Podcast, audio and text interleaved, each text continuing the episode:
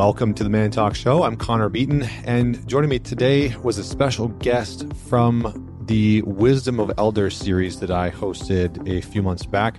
This was the final of the four conversations that I had, and this conversation was with Elder Nii Gaani Aki Inini, or Dr. David Courchene. So we get into a good amount. He starts off the conversation with about 10 to 15 minutes, um, something that he had prepared for the talk, and really outlining some of the current crisis and times that we find ourselves in.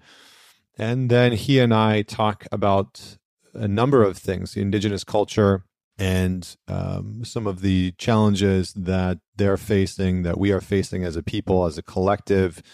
Uh, that societally, socially, culturally, our, our countries are facing and what elderhood could look like right now. Uh, we also talk about the future generations and the roles of men and women, uh, what initiated men look like, the role of women within our culture and society, and so it's a it's a pretty in depth conversation. I hope that you enjoy this, and without any further delay, please welcome Dr. David Courchene. I just want to first start by thanking you for for taking the time to to be here and really honor actually one of the men in one of the groups that I run called the Alliance, I had put it out. So there's we have about 300 men in a group that I run, and I mentioned that I wanted to put on this series about elderhood, and I was going to have men like Stephen Jenkinson, who's also a, a Canadian, and Francis Weller, who's a therapist and sort of leader down in the in the United States, and Dr. James McCleary, who has spearheaded a lot of work within prison systems in North America re- rehabilitation programs. I put it out and said, who who should I speak to? You know, who who could I benefit from, and who would other people benefit from hearing? And uh, one of the men named Eric had put forward your name and spoke very very highly of you, and says that he has listened to a lot of your a lot of your work and really admired you. And I dove in, and then you know, immediately captured and, and, knew that we had to speak. So I appreciate you being here. I just want to begin this conversation by just acknowledging all the indigenous people of all the lands that we're on today, even though we're on a virtual platform and we're meeting virtually.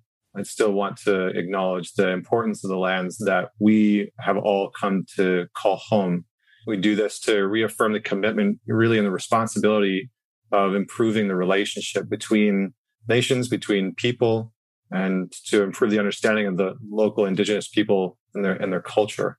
And I mean, in, in recent in recent events, like very close to home, there's been a, a, lot of news in and around this area. And so I'm I'm very much looking forward to our conversations. So Elder Dr. Dave Courchene, welcome. Thank you so much for being here. I appreciate you. And I'm just going to hand the virtual torch over to you and let you take it from here, okay? Okay. Thank you so much, Connor, first of all, for giving me this opportunity to offer some words this afternoon. Something that we've always been waiting for as ones that have been given the responsibility to share as much of this ancestral knowledge that we we've been blessed to to have as a people. You know, we we've been waiting for these opportunities to to share this knowledge that I believe can can help lay a foundation to creating you know, new and better world. We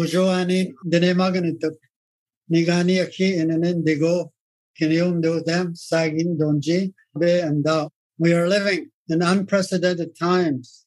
Humanity is suffering from the mindset of domination that originated from the idea that we could control and dominate nature. As men, we need to come to terms with the way we are treating Mother Earth as a non-living entity in the lodges of our people. Our elders tell us that a man will only be a man once he has been initiated by Mother Earth. The land itself is the source of the solutions to the identity crisis and symptoms we are facing. There is spirit in the land that can revive our individual identity. We start to feel the voice of the land. Our primary role as men is to stand up for what is right and to put efforts toward creating a more peaceful world. In the world of the indigenous, we have always relied upon the spiritual realm to guide us in our lives. The spirit is the essence of our nature as human beings, and equally important as the emotions, the body and mind. Through our spirit, we are connected with the greater universe. The challenge of humanity today is to fully understand the influence that spirit can have on our individual lives, the root cause of what has brought us to where we are today with our many challenges as humanity is our mistreatment of the land. Where we have gone wrong as humanity is in accepting the false notion that human beings are intended to dominate and control nature. Mother Earth is a living being with an intelligence, a heart of love for all her children and self-enforcing laws of her own. For those who know how to read the book of nature, the earth can provide direction on how to live in a sustainable and respectful way. The earth is our source of life. Now see the serious impacts of the introduction of harmful pollutants into nature. Pollution crosses all borders and is a global problem. The three major types of pollution are pollution of the air, water, and the land. All living things from one-celled microbes to blue whales depend on our Earth's supply of air and water. When the elements of life are polluted, all forms of life are threatened.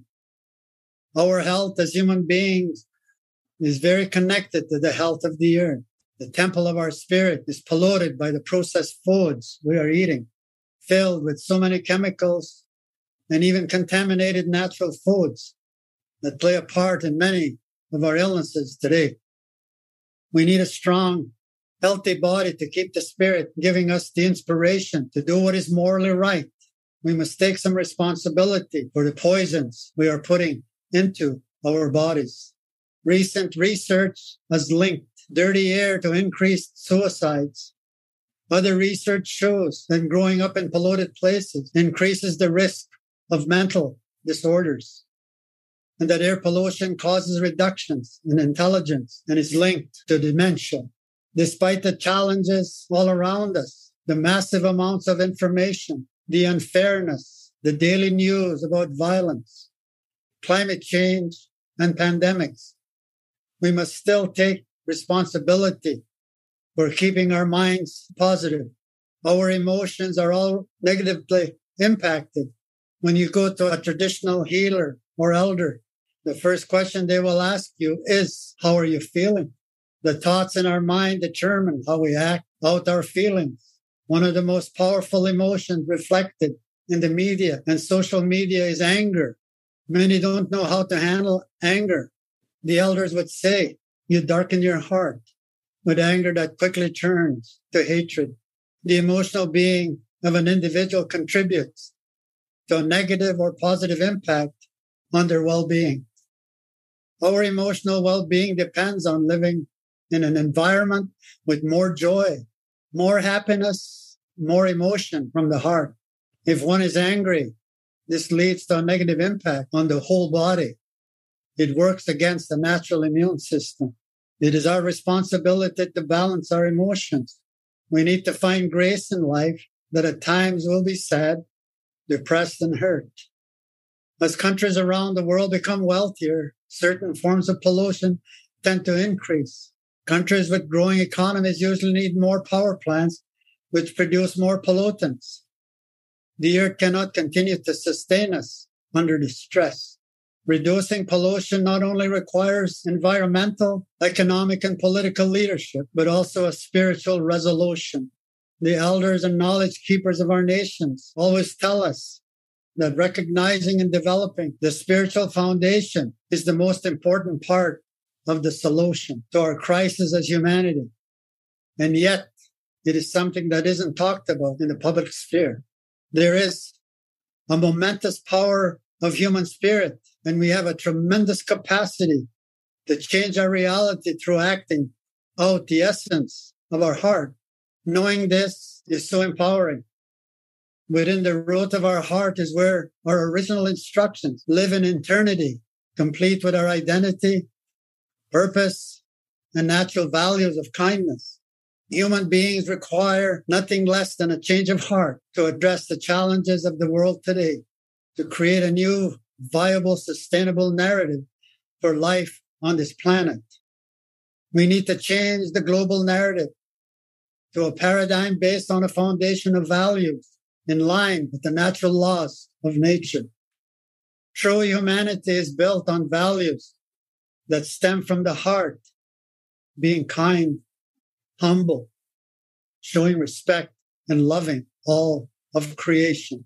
As a people, we have evolved with many thousands of years with a spirituality of values, laws, inclusive to all life that help us to be kind and live in a good way on Mother Earth.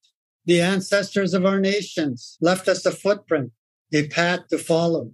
As the first peoples, we've always been guided by our visions and dreams in the same way as other spiritual traditions around the world. Our spirituality represents the foundation of our identity as a people and can help set a new foundation and a new narrative around the globe that is inclusive and respecting the diversity of the human family. We must begin from the internal part of our nature that we call the spirit. We have been denying the most important part of ourselves. In spirit, we came into the wombs of our mothers, who was the life givers of our nations, have the sacred gift to bring a spiritual being into the physical world.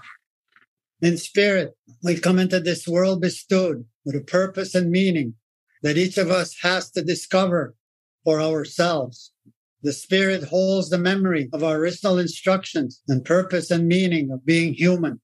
The spirit carries the essence of the values we need to live by to ensure the earth, our home, is respected and safeguarded for the future of our children. In my life, I have learned that spirit is the most important element of life. The spirit defines the identity of every living being. Much of this remains a mystery that we will never know until we reach the end of our physical identity.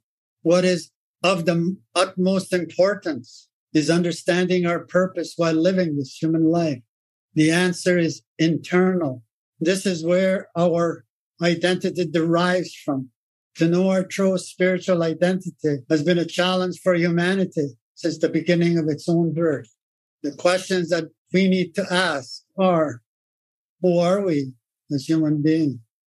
What is our purpose on this planet that brings life? What is our ultimate purpose?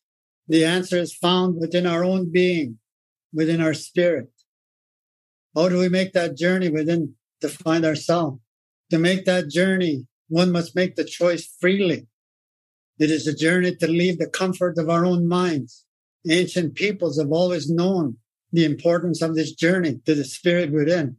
As indigenous peoples, the vision quest is the rite of passage that leads one to the spirit within themselves and to the spiritual realm that we are all surrounded by. Spirit is the life force of the universe. It is an energy that unites all of creation. That energy is love, the vision of the great mystery. Life cannot exist without that spirit, this energy of love. For thousands of years, the vision quest has been the rite of passage to manhood for young indigenous boys.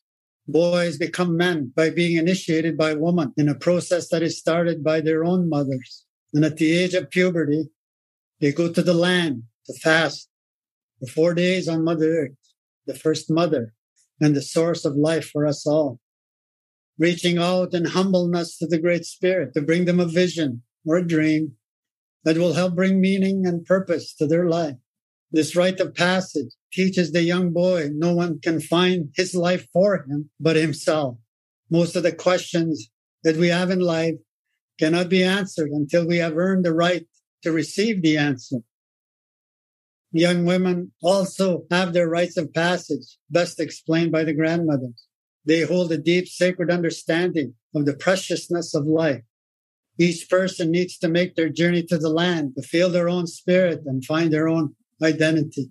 No human being can ever tell another what their identity should be. Only once that journey has been made will one love themselves as they are. The world is in need of a new thought, a new plan, a new vision, It begins by returning to the spirit and the land to nurture a sacred relationship.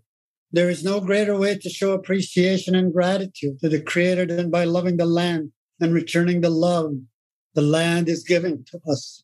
Each of us has a beautiful gift. We are not the same, and that uniqueness within the human family is there to create a better world. As long as we breathe, we have the capacity to love. To do anything less diminishes ourselves and brings a lot of suffering, not only to ourselves, but everyone and everything around us. Yes, suffering has its purpose and can help us to learn. There will always be suffering. This is a part of life. The suffering we experience can lead us to a greater understanding. No matter how we look at life, at the end of the day, it's about how we have lived each day. This is something we should reflect on each day before we close our eyes. Did I follow the plan of the Spirit? Did I do any good deeds today? Did I express kindness with each breath of life I have been given? If we can reach that part of ourselves that inspires the best in each of us, then we will live by sacred values. We must begin by showing respect for all life. The earth has a spiritual nature to her. Otherwise, she would not be able to generate life. To continue to treat the earth with disrespect and to disregard her natural laws will lead to our demise as human beings. From the earth herself, we learn to show reverence for all that she gives for our survival. In return, we begin to live by giving of ourselves. The greatest secret to having a good life is to give. By giving and sharing what we have, we essentially model the earth herself. Learning to give is the beginning of nurturing our own spirit within each of us. We must begin to give to the earth for her to heal herself. In doing this, we must be prepared to give and to share with efforts that support sustainability. To show esteem for the earth, we must honor the natural laws. We must stop now and consider what nature is trying to show us. Nature is sending us messages through the winds, through the animals, and through signs such as viruses, showing us that we are not in control and we must begin to comply with natural laws. If one is fortunate to have wealth, one's challenge is to be able to share this wealth, giving to a cause that support efforts and having a closer relationship with the land. The real giving is giving of oneself and becoming stewards of the land. And there are many kinds of examples and opportunities available for those wishing to help nature. We need to prioritize teaching the children. The education system needs to be revolutionized to help the children live their dreams in the spirit of being free. As much as we love our children, ultimately, our children have to find themselves. We do have the responsibility to provide them with the right tools and the best education that supports their purpose and meaning of being human and having a relationship with the land. Every child should have that same equal opportunity. Mentorship by knowledge keepers can support the youth in knowing and feeling the land. Knowledge keepers can lead by creating earth centered approaches including rites of passage and ancient approaches of connecting to the land. Learning to read the book of nature gives our youth the best chance of surviving following natural law. There is no one panacea to solve all problems. Nature operates on the principle of balance. Working together with diverse approaches based on sacred values helps keep the balance. Together, we can develop Earth stewardship initiatives grounding scientific knowledge with a foundation of natural law. One of the most significant laws of nature is the law of balance. Nature will now bring back balance, and in doing so, we will witness the real power and force of nature. Our idea of survival will change drastically. In bringing back balance, much of what is destroying life will be removed. Nature does not negotiate her laws. They are self-enforcing for the good of all life and all creation. Nature connects out of the love and kindness she has for us. We are not exempt from natural law. Nature is always moving in order to achieve balance. The earth is appealing to us to give creation a chance. We have yet to realize the great power of the human spirit to give and to share. and to help with educating the children about the earth and her natural laws. Give of yourself to all of creation through an act of kindness. Give of yourself to humanity in some way, motivated by the internal influence of your heart. When you put what you put into your circle will return, keeping with the universal natural law of the circle. This is real change. This is the way of the heart. Reach into the deepest part of your being to show and give the earth the love that she has given to all of us. Miigwech, thank you very much. Thank you. Thank you for that. Beautifully said. There's many, many pieces in there that I wanted to explore as you spoke.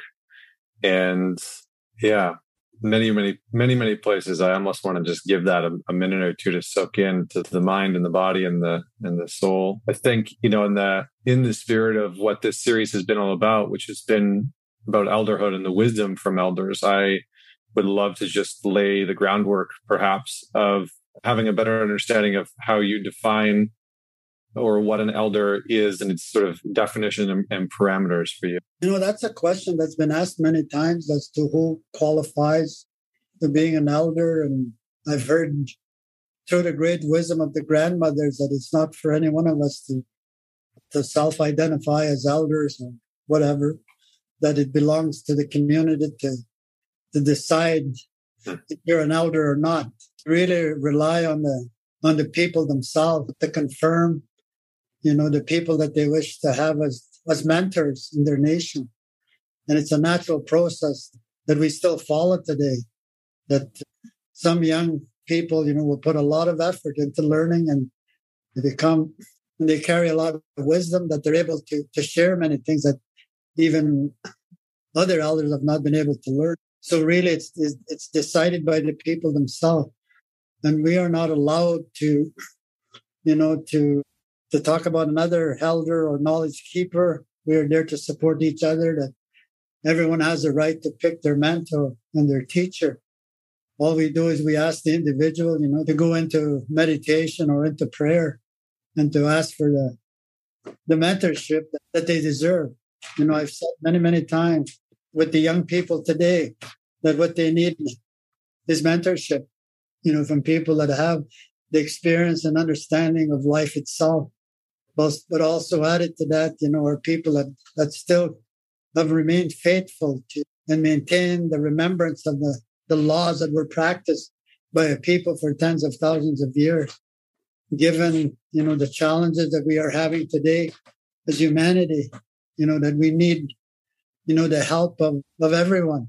And part of our challenge today, you know, is to try to create that spirit of unity amongst ourselves as a family everybody has a role in terms of a community. But you know, how do we how do we develop a community? In developing a community, every individual has a responsibility, and it's to try to encourage and inspire those that, that are seeking guidance. First of all, recognize and understand that we all have an individual responsibility to be the leaders in our own life. We don't have to depend on someone. We depend on, on ourselves because within our own being is is the, the knowledge that we're seeking that will help us you know to lead our own individual life in being responsible. Wonderful. Thank you for that. I, I think that's kind of been the the common consensus amongst the other men that i've spoken with through this series is that in some ways the community is the one that's sort of choosing to choosing the elders you know who's who sort of goes forward. I'd like to get your sense on what do you see as being the sort of collective cultural and, and societal wounds that we're carrying? I know you you've described quite a bit of it in terms of the way that we're treating nature, the the manner in which perhaps we treat one another as a byproduct of that. How do we begin to engage with that? How do we begin to engage with that collectively, whether that's online, virtually like this, or how do people begin to like where do they start? You know, I suppose that that there's many, many different ways to engage, you know, the sharing of knowledge. And certainly, you know, in the, the current times, you know, the virtual reality seems one very, one way that people are doing it today. What I always try to encourage individuals, you know, to do is first of all, you know, is take uh, begin by having a relationship with the land itself because it's it's a spiritual experience that you need to, to have in order to be able to feel the land itself. The majority of the human population are in urban centers. And a lot of people have asked the questions, what can they do in, you know, to feel the land, to feel that spirit? And, you know, and, and what it takes is effort and commitment for someone and say, well, I'm, I'm going to go and find someplace by a lake or you're going to go somewhere. There's a lot of places left that we can still make that journey to sit on the land and to really, really try to put that effort of being open, be open to hearing what nature is saying. But just as important, you know, be open to feel the warmth of the land itself. And one of the exercises that I've used many, many times with particularly young children, when I take them out into the forest to talk to the trees, and to some of the older students, you know, they think that's a ridiculous idea, even more so with adults, that, you know, that you're able to communicate with a tree. And over and over again, I've, as I've taken the children out to the land, they always come back with a story that's been told to them from the tree. So the tree has a lot of knowledge. A lot of the knowledge that we look for, you know, is really on the land itself. The real knowledge is on the land itself.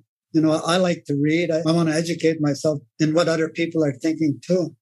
But my best experiences has always been on the land because the land has the ability to touch your own spirit. That suddenly a knowledge, you know, you wonder where it came from. Like if you try sometime and you're sitting on the land, you start to write.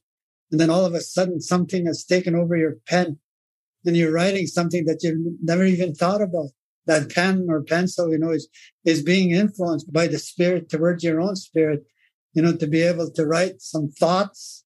And the challenge today, of course, you know, is how are we going to reach, you know, the, the spirit to become more unified as humanity, recognizing that there is diversity within the human family. How do we reconcile those differences, you know, in humanity and say, you know, we're one people and that's always been very strong within the belief system of indigenous people that we are all related. We're all brothers and sisters. And that is the truth. We are. We are all related. And each of us have something to contribute. And I think that in order to re- in order to reach that spirit of, of unity, to, to reach the collective, becoming comfortable in terms of what we can share, you know, to create a, a greater understanding. And there, we don't have the answers. Like many people will ask us questions. We don't have the answer because the answers are really waiting for us on the land itself. You know, because the big question, you know, I think that people are asking, how are we going to survive if the current technology, you know, that we're using today will not be used? How are we going to survive? Which is a good question. I don't have an answer for that except to say that it's relationship with the land, that the land would never betray any one of us, that we will find a way to survive. I think our biggest challenge is we have to move beyond the selfishness and reach that level of being able to share and to give. You know, we live in a country full of abundance, and yet, you know, there, there's poverty, there's homeless, there's, and I can't understand that.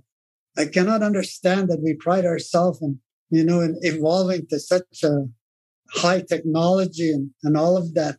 But we have not been able to find a way to bring peace in our own land, where, to, where you know, where every human being is treated, you know, with respect, you know, and all of that. And I, I think that's that's the discussion that has to take place. And it has to, it has to happen with people that are thinking from their heart, not from their head. It's thinking from their heart, and listening from their heart. I think together we will be able to find that direction that we need to go in order to ensure that there will be a future for our children. Yeah, well, well said. As you were as you were talking there, a few things popped up. I remember I had a memory come forward of my grandfather being at his home and he would take me out of the backyard and ask me what the plants were saying. you know, what's this tree saying? What's the bush saying? And and and as a kid, I just I thought it was so normal. You know, it's like, yeah, I mean, it's it's saying this, and we would talk about stories, and he would tell me stories about the deer and the wolverine, and like they were they were real characters. You know, they're real personalities. And there's some of my fondest memories. Like I remember waking up and when my grandfather and grandmother were staying with us, like I would wake up early and bolt downstairs in their room and I would hop in their bed and be like, grandfather, tell me a story, you know? And, and he just would come up with these incredible tales about the animals and the land and nature and the trees and the lake. And I have a four and a half month old son now.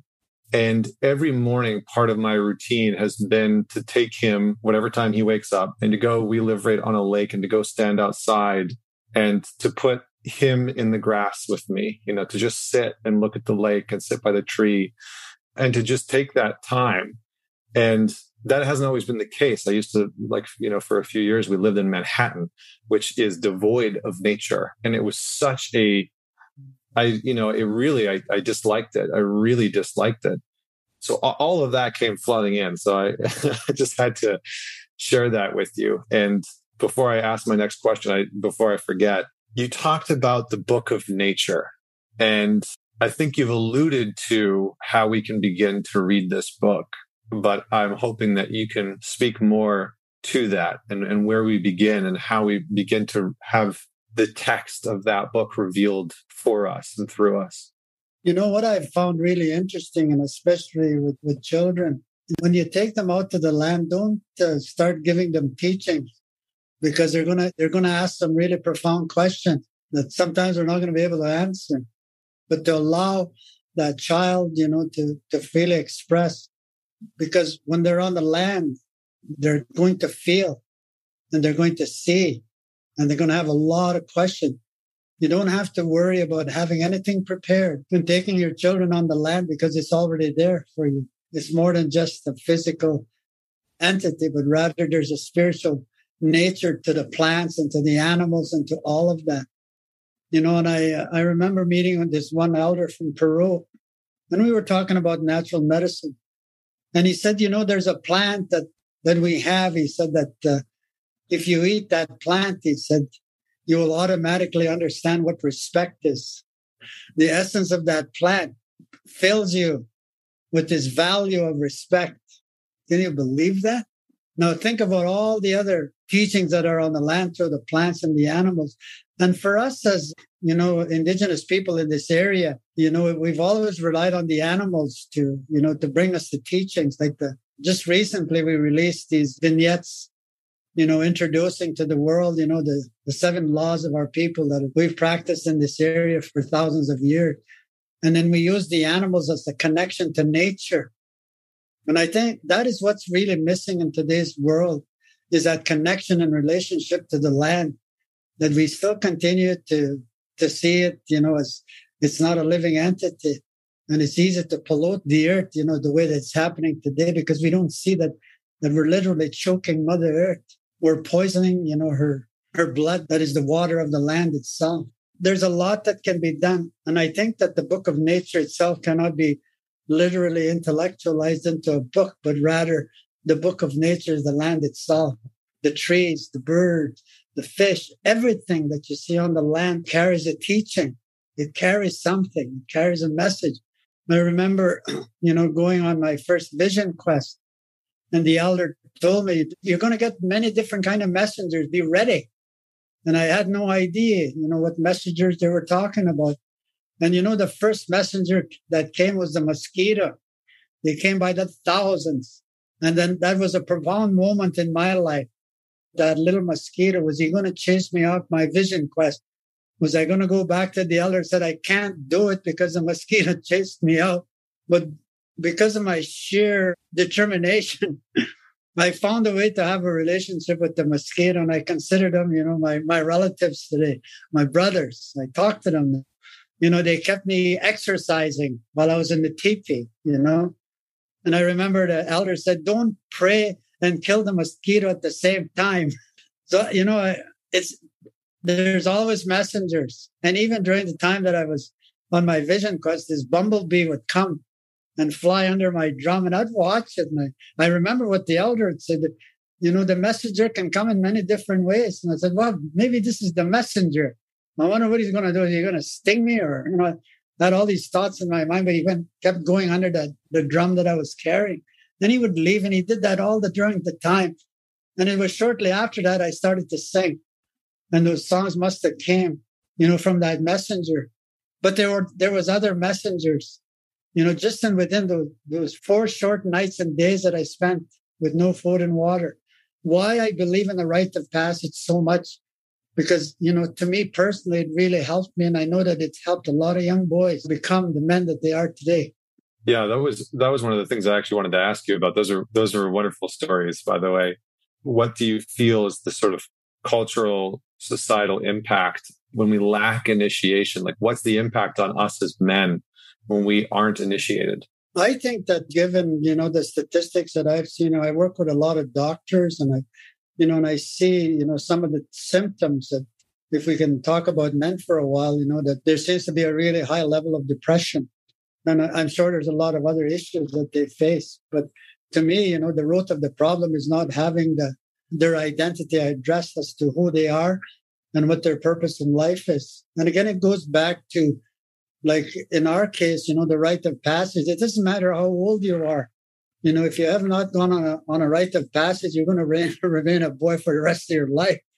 You know, and I've said that many times. A lot of guys don't like it, but, but it is true, you know, that we have to be initiated by that source of life that we call Mother Earth. And if we could, you know, and even encourage men today to take their sons with, you know, and, and find a mentor. We've done quite a bit of work here in this area, you know, to help men and young boys, you know, to go through that rite of passage, you know, to give them that opportunity. And I, that's what I ask for for young for the young boys. It doesn't matter what race you come from because we all have the same spirit.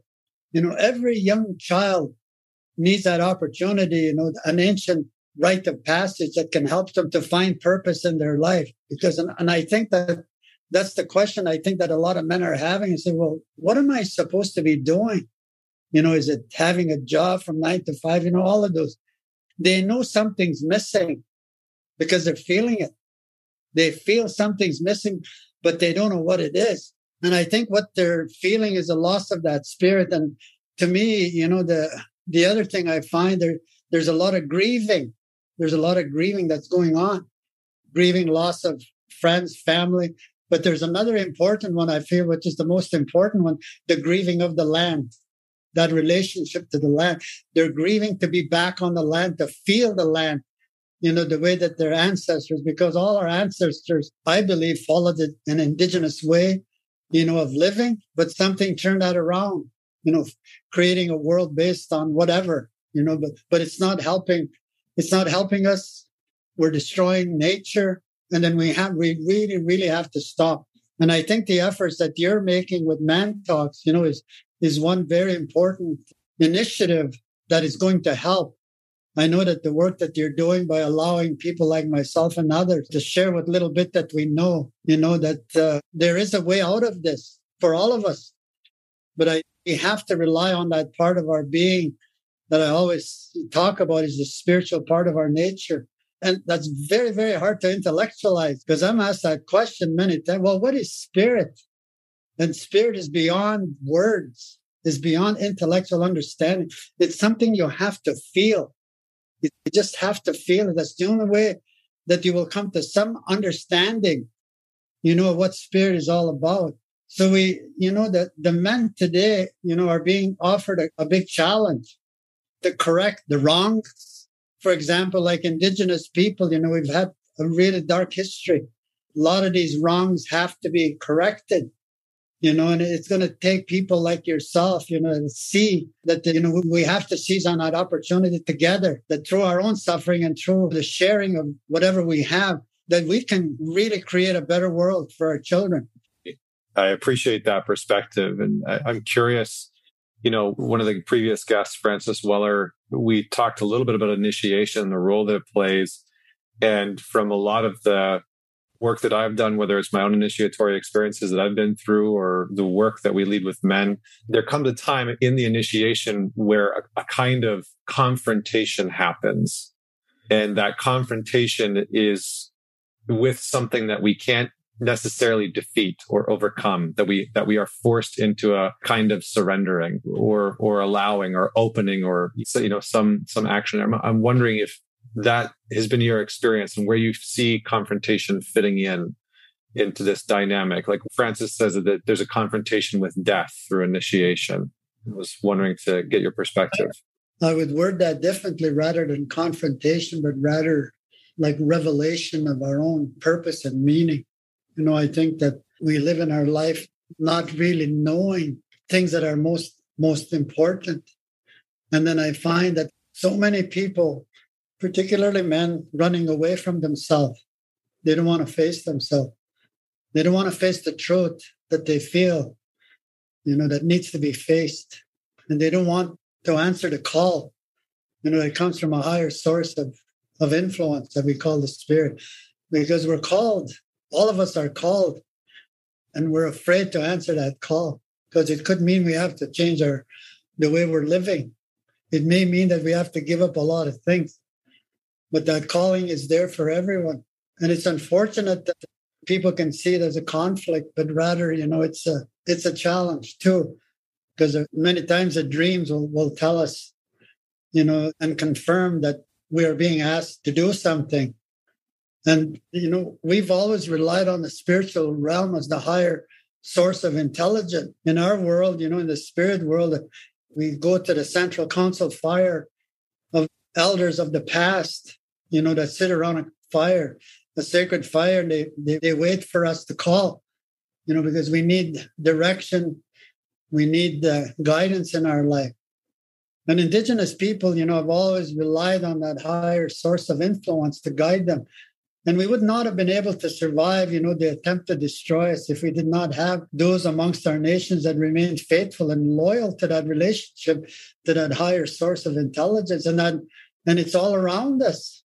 We're surrounded by that intelligence, you know, every day. Even if when you move your hand through the air, you, you feel something, and it's that energy, it's that spirit, you know, that's around, that's always there, waiting for us to call are we going to, to accept, you know, what the call will be? Or I'll say, no, I don't like that.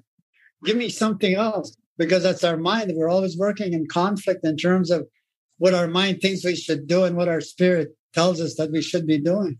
Yeah, thank you for that. I am curious, you know, you mentioned natural medicine, and I know that it's a very, I think how a lot of people are coming into their own forms of initiation or trying to create some form of initiation in their life is through plant-based medicine, whether it's in South America or or in North America or wherever. I'm curious how what that natural medicine looks like within your within your culture and, and maybe the the broader role that you see natural or plant medicine playing within the path forward.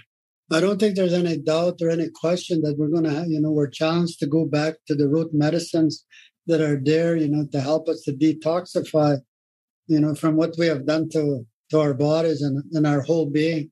And we do have people that are gifted to to be able to have relationship with the plants, you know, to get the medicines that we need. But certainly, you know, there's a major detoxification process that, that needs to happen in order to clean the blood from the contaminants, you know, that we're taking. Because not only are we eating, you know, a lot of those contaminants, we're breathing them in too. Because the air has become so so polluted also. So we, we've been affected in every way. And we're going to depend more and more on the plant nation to be able to help us get through this. So that means you know more of what is natural. And we're going, all going to be challenged with that to find these medicines that, that are still on the land and what's really unfortunate you know is that the land is also you know, been uh, polluted and poisoned, you know, because of, of industry. Certainly in this area here, there was a paper mill that was in operation since 1926, and they destroyed the whole environment here. They destroyed a beautiful river. They poisoned the land with all their chemicals to try and speed the growth of one particular tree. So it went into the whole web of life. You know, the animals all got sick. And there's certain animals we do not eat today because they're still contaminated from you know, from those pollutants that they spread all over the forest in order to get at the trees. And what they did, of course, is they stripped the forest of the biggest trees. And that industry has since left, left an area, you know, totally deprived of its naturalness. So even the plants we have to be really careful with. Even the animals, the, nat- the animals that are still on the land, there's certain parts of the animal we're not allowed to eat, like the liver, the kidneys and all that, because they're already there's a, there's a coloration of the inside of those animals showing us they're already sick. So that, you know, we're facing tremendous challenge here. And then we're going to have to rely again on each other to find ways and means of how we're going to survive. You know, and I've said many times, you know, we're, we're on the same ship now. There is no time now for separation. We're going to have to get along in order to, to survive because what's coming, you know, is, is not something that is going to be easy for any one of us because nature, you know, has, is not finished in terms of bringing this planet back to balance. These forces are going to continue. I think now is the time to prepare for what's coming. And certainly the plant, you know, the plants we're going to need in order to survive. In every culture, there are gifted people that are needed to help in the survival of that culture. But now we're looking at the culture of humanity now. We're looking at a whole, the whole earth itself with the diversity of the talent of people around the world.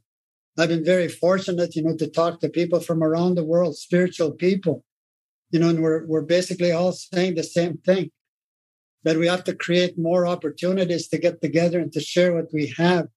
And we're beginning to do a lot of that today. And medicines is one very important part of that survival is to try and, you know, understand those plants and the medicines that, that we need in order to stay healthy. Yeah, thank you for that. I mean, it's uh, what's interesting about what you're saying in terms of nature is not done and the air that we're breathing is is being affected by that. I, I, had a recent guest on my show, a, a doctor who was talking about the the current you know pandemic and virus that we're living in, and and did a whole breakdown and presentation on how the quality of air there's a direct correlation to where the hot spots of the virus are breaking out to the quality of air and how much excessive levels of carbon or toxins are actually in the air in those areas. And so we're, you know, even with this, we're starting to see that it's it's something that we can't escape. You said sort of, you know, we need to prepare. How do we begin to prepare our children for something like this? Because I think one of the things that we're seeing is there's such a high level of anxiety and existential dread. You know, like we're seeing kids that have real physical existential dread of knowing and being able to viscerally feel what is happening and what's coming. So I maybe that's an unanswerable question, but I just wanted to throw it to you. And I, you know, I would have to repeat what's been repeated many, many times in the lodges and the knowledge keepers of my people. And they say always return to the beginning to understand, you know, who you are. And the beginning is all is representative and reflective of spirit. This is the challenge we have today. We're not going to move forward as humanity until we come to accept that spirit is one very important element of our being. We cannot continue to live out of balance and not accepting that part of our nature that we call the spirit. And this is where indigenous people, I feel, or other indigenous people that have held on to the significance and the importance of understanding, you know, that spiritual part of our nature. You have to experience the ceremony itself. Like that's, you know, I run a lodge here and, you know, I will never do anything in that lodge without following the protocol of ceremonial context to everything that we do, then the discussion happens because you have to, we have these gifts that have the power to invoke the spirit to come within our presence, you know, to inspire us, allow us to feel, you know, the presence of that spirit. I have had hundreds of people come into the lodge and they all say the same thing. I don't know what I'm feeling, but it sure feels good.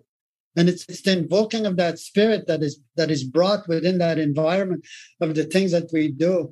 And this is what I believe is our biggest challenge as adults and parents, creating that opportunity for children, young children. And children have no prejudice. You know, it's been my experience with children, you know, they're like sponges and they're they're they're open to learning. And what they, what they want to feel is no different than what we want to feel. Is they want to feel they want to feel loved and they want to give love.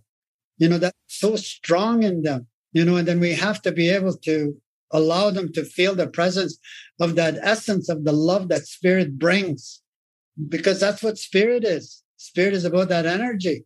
And that's what you invoke. You can't, we can't invoke that spirit in anger. It don't come to us.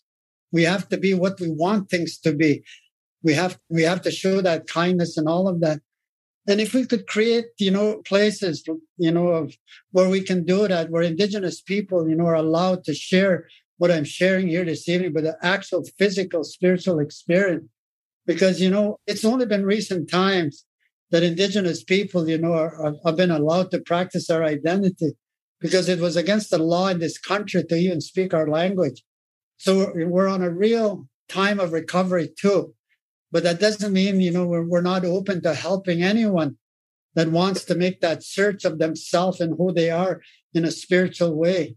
It's not about religion. You know, it's about what is in each and every one of us.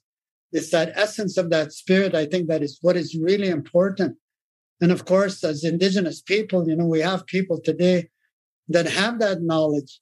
But, you know, we, what we need is, you know, some support, you know, to support the, infrastructure of and having the capacity to be able to welcome more people, you know, with the work that we do. And it's not our way to go cap in hand to anybody, but rather to create opportunities for people to give. They feel, well, I think this is a worthy cause, you know, and that's, that's the way it should be anyways.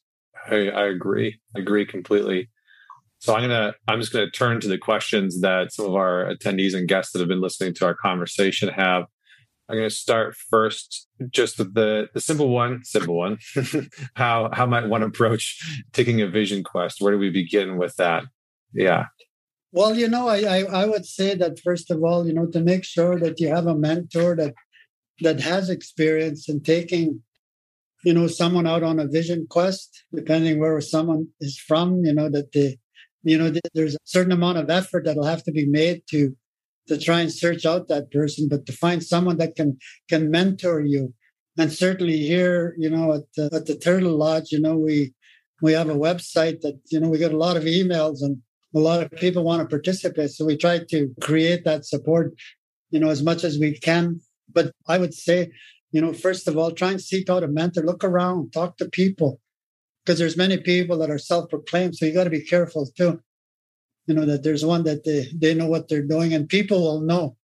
Mm-hmm. The people will know what that's they go to. But that, that would be the first thing. And whoever's asking the question, I would really, really encourage them, you know, to go on that vision quest. You know, if you're feeling it, then that call is there. Get out there and go and feel the land. Thank you. Well said. Another question here says, Thank you for this message. My question is due to the tragedy of the commons, individuals will always seek to maximize their self interest to the detriment of the greater whole.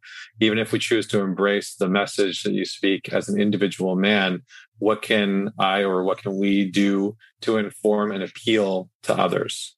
You know, I think the question is really easy to answer is just to be yourself hmm. you know, if you have a kind, caring heart that that you want to reflect kindness, that's all you need. Everything else will fall in place. To me, you know, it is, is the people of the heart that, that really are the hope for the future for all of us. People that are able to show kindness. And there's there's a magic to that that seems to happen. You know, an act of kindness brings back such a return of abundance. And I always like to share the story of my mother that when you know she was quite ill already in her life and she couldn't make it to the feast that I was having at the lodge. And I brought her some food. And I knocked on the door and she was sitting by the table in the kitchen in her home. Came in, she was smiling that I was there. We used to laugh and laugh. And I loved my mother so much. And I brought her that food. So we shared stories, laughed, and then it was time for me to go. And then as I walked to the door, I heard her voice in our language. And she said, this? Which means my son, my son. I said, yeah. And she said, This is the profound teaching of a grandmother, of a mother. She said, This good deed that you did today, the Great Spirit will pay you, will reward you. We seem to want reward from the limits of our own our own being and our own physicalness, but the real reward comes from spirit. And I picked up that and it, you know, and I, I tattooed it to my heart. You know, this good deed that you do today, the Great Spirit will, will reward you. And that is the truth. You know, you talk to any people that have shown expression of kindness and what it's done in their life. Sure, we have challenges. Sure, we, we have problems like everybody else. But kindness kind of levels everything out, makes things better. That's good. That's good. I feel like there's a I've ha- I have an ongoing joke just to, to fill you in on this that that we're going to produce t-shirts with quotes on them from this elder series and uh, it's just a joke but but i feel like your yours right there was what's tattooed on your heart be the question That'd be the question on the t-shirt. What's tattooed on your heart? That's a good one. Yeah, good. There, we, there we go. I'm going to send it to you. Here is here's another question that says Francis Weller, who was one of our previous guests, says that we are waking up wounded, noticing men dividing themselves against one another based on mere consistent controversies, aka the social norm of domination, sometimes regarded as one upping. How do I remain resilient, compassionate, and self led as peers? Seek out my weaknesses and focus on my deficits. How do I keep a watchful eye upon this darkening of the social heart and keep my inner territory both softening and strengthening? First of all, the individual that asked the question, is asking the right questions. I always remember, you know, the elder said, finally someone asked the right question. but I think the question that he's asking is really to, to his own benefit of, you know, his, his own search. And certainly, you know, the system that we live under, you know, particularly the economic structures that are there are very overwhelming. You know, it's not easy to break out of that. So there, you know, yes, we have a lot of challenges, but if we find that part of our nature, that part of our self that we call the spirit, there is nothing more powerful than that. I can say that with all honesty from my own experience in life. There is nothing more powerful. There's a shining blue light inside of you, which is the essence of your life and every living entity. That individual that asked that question, there's a shining blue light which defines who he is. That essence of life of, of his purpose and his identity. You know, and once you're able to feel comfortable in your own identity, you can take on these other things. They're not going to bother you so much you know, because you're going to feel comfortable finally in being who you are. It's always like trying to be like someone else that we get into problems. We want to imitate in order to belong. You know, and when, when what we should be doing is, you know, following that part of our nature, you know, of our own identity, to be unique, you know, to be free, you know, to be who we should be, you know, in the way that we have been created. So this individual, you know, I, I understand what he's saying because many people are faced with the very same thing, you know, being overwhelmed by a system that the minute that you try to pull yourself out of it, they, they can attack you. They'll criticize you for wanting to be different. But we're all different in that sense. We're all unique. Wonderful. Wonderful. Thank you. Thank you. Thank you. And I, I love that. The keep my inner territory both softening and strengthening. Okay, question here it says, I love the honor built into how Elder Nii refers to the grandmothers. Women in Western culture is degraded in the community's eyes with regard to her value as she ages. It's quite grievous to the community and a missing part of the cycle of living. I would love to learn of his view, your view, of the role of the woman as she ages, what she teaches us in her natural progression, but also the intentional role that she assumes when she is welcome into the space of community. You know, in our society as Indigenous people, you know, we have what we call grandmother's law. And that's just below the creator's law if it's not following the creator's law. But she is supreme in terms of guiding and correcting the community, correcting the, the nation. It is the woman, the grandmother, that holds that power to be able to influence the way that the, the community is guided and directed. And you know, there's one thing, you know, if if we do something wrong and we we get caught, we don't want to go before the grandmother. You don't want to go before the grandmother's law because she's going to be honest with you, but she's going to be loving and she's going to find a way for you to correct your behavior. If you've done something wrong, it must be corrected. And there's there's no judgment when it comes to the grandmothers. It's love that they have. It's the grandmother's love you know, that has always kept us, you know, it's the grandmother that is always there. And that is what we need more than ever in today's world is for the men to support the grandmothers to be put into the rightful place of influence. The grandmothers of all nations should be in the forefront of guiding all of us as men because we do not have the gift, you know, to create life. Women have been given that gift and they'll understand the deepness of the preciousness of that, that breath of life and what had happened to our people, you know, during the time of uh, the oppression when our children were taken away and put into boarding school. The first thing they did is they wiped out the grandmother's law and influence. The children came back home to our communities, not ever knowing about grandmother's law anymore because they were they were taught something else. But that's all part of the revival that's going on in, across the country and in, in, in, our homeland right now. The grandmothers are, again, finding their rightful place. And it's up to us as men to support that. Because the other thing we're taught in our culture, the home belongs to the woman. That's her nest. She decides what happens in that, that nest, in that home. And the role of us men is to enforce that law that the mother says is what will apply in that home, what the children will learn, how that, that home will be is the law of the woman of that nest that must be protected and enforced by the man himself. Shivers.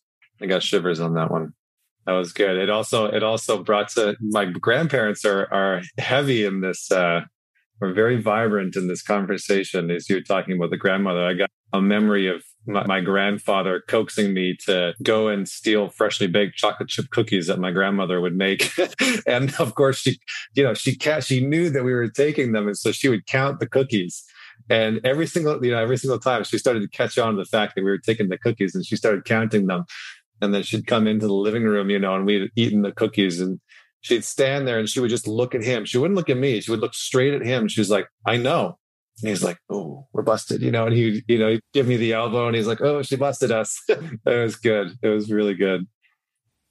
Can you maybe speak a little bit more to to grandmother's law? I feel like that's that's something important. And then, you know, I would love to have you just maybe close out with any any words that you want to share with us with our remaining remaining time. We're really talking about the laws of nature itself Hmm. You know, the grandmother is the best representative of the voice of the earth itself.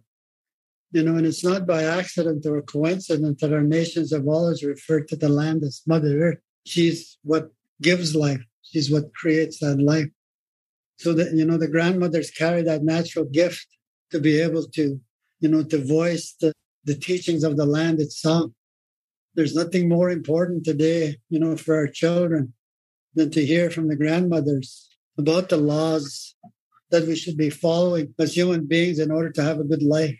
And the grandmothers have said over and over again the Great Spirit, the Great Mystery has given us everything we needed to have a good life. And we, you know, in our language, we say, is a good way of life. And why are we not enjoying that life? You know, we seem to be drawn away from that good way of life for many different reasons. But again, if we're ever going to find ourselves, then it must be our grandmothers, you know, that that must be positioned into their rightful place of influence. The love that they carry. There's nothing greater than watching a grandmother love the children. It's hard to explain, but you know when she comes walking into the room, she brings that spirit of kindness and love that you you know you just want to embrace her for for just her presence as she as she comes into the space you know that's been created when people gather it's really sad that we put our, our elders into homes, you know, where they don't feel needed anymore. And yet they carry this abundance of knowledge just through the experience of their own life, of what works and what doesn't work. And we're so, you know, we're so willing to put our the old people in a place that they feel that they're not needed anymore. And I don't think any one of us want to ever feel that way, that we're not needed, that we don't have something that we can contribute, you know, to the world. And maybe they may have a hard time getting around, but it's the younger generation that must be there to help them, know, whatever they need in order to, so that their voice is heard of the teachings that they hold and they carry. Wonderful. Thank you. Thank you so much. I think we'll we'll pause there and there's some great questions and some really really powerful conversation and and your words felt nourishing in a very important way. So I just want to thank you thank you for your time and thank you for your wisdom and thank you for sharing your perspective. I actually wanted to ask maybe one final question, if that's okay. You know, now that now that I now that I almost close it up, I wanted to ask one final question. You know, I I grew up in in and around some of the areas where the recent events with the with Catholic schools and indigenous people have been been going on. And I think it's something that a lot of people don't know how to reconcile with or support or even talk about. And so I don't necessarily have a direct question outside of maybe just giving you a minute to share your thoughts and perspective and maybe illuminate a little bit of, of like where do we go from here if if there are people like myself who are from there and, and are unsure how to navigate that water i think that you know what i'm experiencing today with the uncovering of what you know was discovered the graves of these children in these institutions you know i think that it's created a very high level of awareness and i think that there are good people out there you know they want to find a way to to be a part of something that a lot of these wrongs can be corrected. And I would say that, you know, allow the indigenous people to define that direction of healing that they need. We need, we know what we need to do. We know that we cannot be an island unto ourselves, that we, we need the support of everyone in order to create, you know, a better world.